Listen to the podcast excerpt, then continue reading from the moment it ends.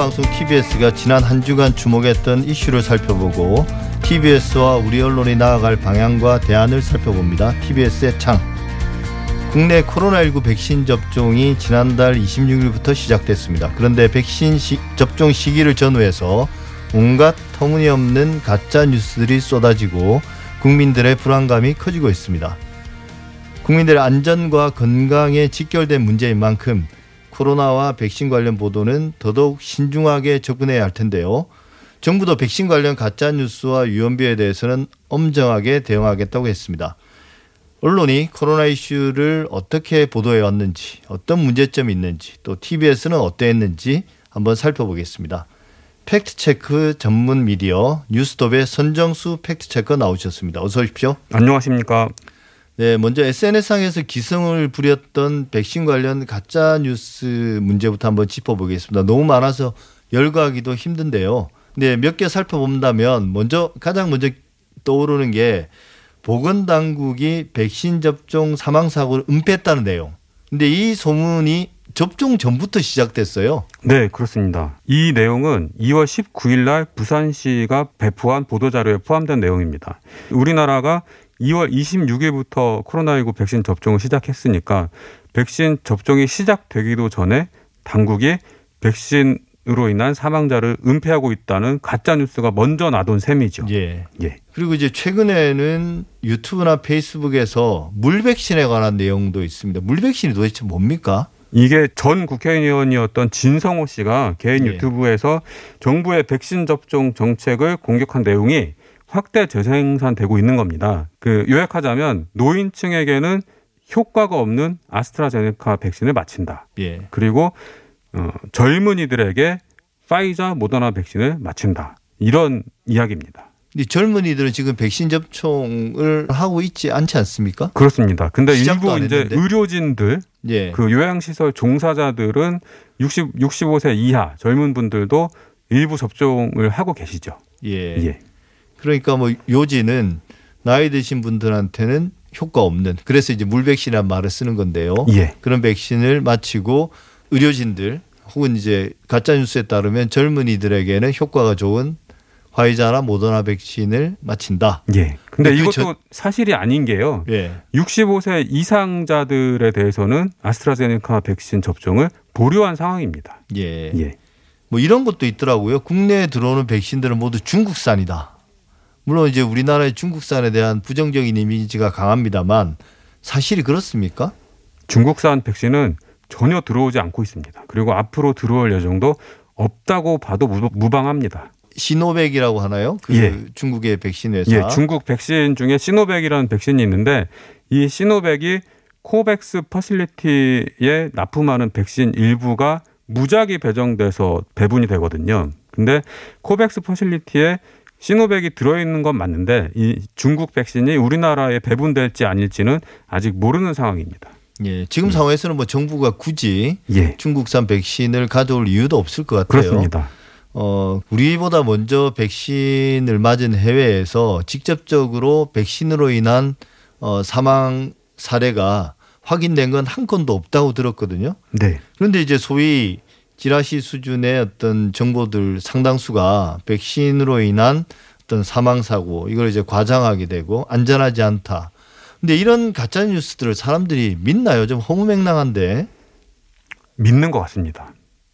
요즘은 믿고 싶은 것만 믿고 보고 싶은 것만 보고 듣고 싶은 것만 듣는 확증 편향. 이게 이제 굉장히 널리 퍼져 있다고 저는 생각하는데요. 이, 이 큰, 이 백신 접종과 관련해서 큰 이슈는 백신 접종이 의료 행위가 아니라 정치 이슈로 변질됐다는 게 제일 큰 문제 같습니다. 예. 코로나19 초반에도 가짜 뉴스가 이제 돌면서 불안감을 조장했는데요. 사실 이런 문제들, 그러니까 가짜 뉴스가 떠도는 것들에 대해서 나름의 백신이랄까요?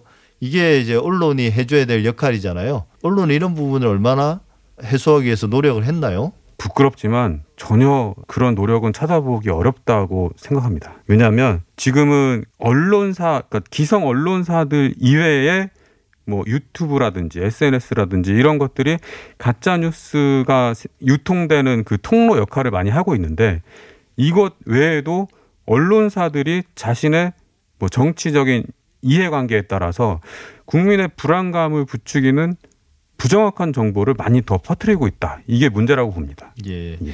근데 사실 이제 지난주에 백신 접종 후에 사망한 사례가 몇 건이 나오지 않았습니까? 예. 그래서 이런 가짜 뉴스들에 현혹됐던 분들은 더 이게 심해질 것 같은데요. 실제 이제 이 인과성에 대해서는 어떤 분석이 나오고 있습니까? 우리가 이제 지난 가을부터 겨울까지 독감 백신 접종 과정에서 사망자 독감 백신 접종 후 사망자가 108분이 돌아가셨어요. 예. 근데 그 방역 당국에 따르면 독감 백신이 직접적인 사인으로 작용한 사례는 단 한 건도 없었다고 합니다. 예. 근데 우리 다 기억하시겠지만 당시에 어마어마하게 보도들이 쏟아졌지 않습니까? 뭐 오늘 몇 명, 뭐 내일 몇 명, 뭐 그 경마식 보도라고 하죠.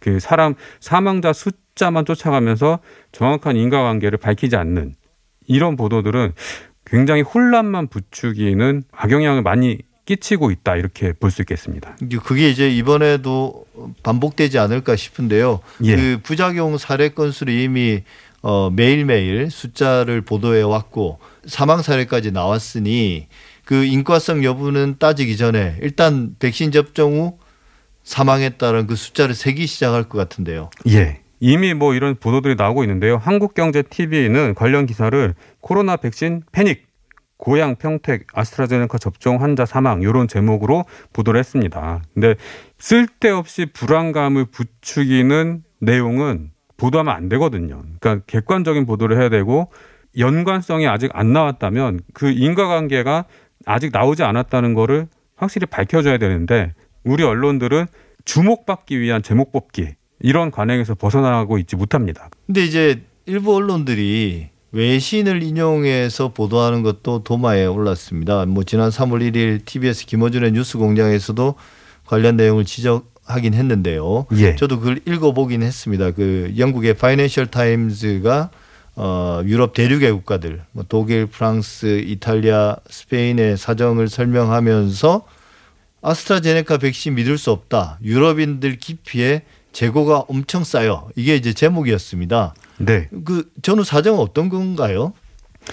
이 유럽 각국, 영국은 이제 아스트라제네카 옥스포드 아스트라제네카 백신이 옥스포드 대하고 아스트라제네카 제약회사가 합작해서 만든 영국에서 주도하고 있는 백신이거든요. 그래서 영국을 제외한 다른 유럽 국가들은 아스트라제네카뿐만 아니고 미국의 모더나, 파이자 요런 그 다양한 종류의 백신을 확보하고 있었습니다. 근데 아스트라제네카가 임상 자료가 불충분해요.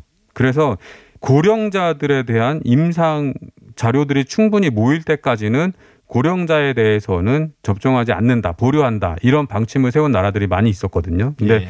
최근에는 이것도 말씀하셨듯이 바뀌긴 했지만 그 아스트라제네카에 대한 접종 기피 현상이 어느 정도 있었던 것은 사실입니다. 그런데 최근에 그 프랑스 마크롱 대통령을 비롯해서 아스트라제네카 백신에 대한 불신이 많이 해소가 된 상태죠. 예. 그 재고가 많이 남았다는 것은 사실이지만 그 뒷부분 의혹이 해소되고 있다는 부분은 의도적으로 누락한 번역이라고 볼 수 있겠습니다. 예. 그래서 제가 그 기사를 보니까 그 앞에 이제 재고가 쌓였다는 건 한 3분의 1 정도 되고 나머지 한 3분의 2 정도의 내용은 하지만 이제 임상 자료가 계속 쌓이면서 안전성이나 유효성이 검증이 돼서 유럽 국가들이 적극적으로 아스트라제네카를 접종하려고 하고 그렇게 이제 유럽의 국민들이 아스트라제네카에 대해서 부정적인 태도를 가지게 된 건 언론이 너무 공정하게 보도를 안 했다 이 이야기도 그 기사에는 들어 있더라고요. 예,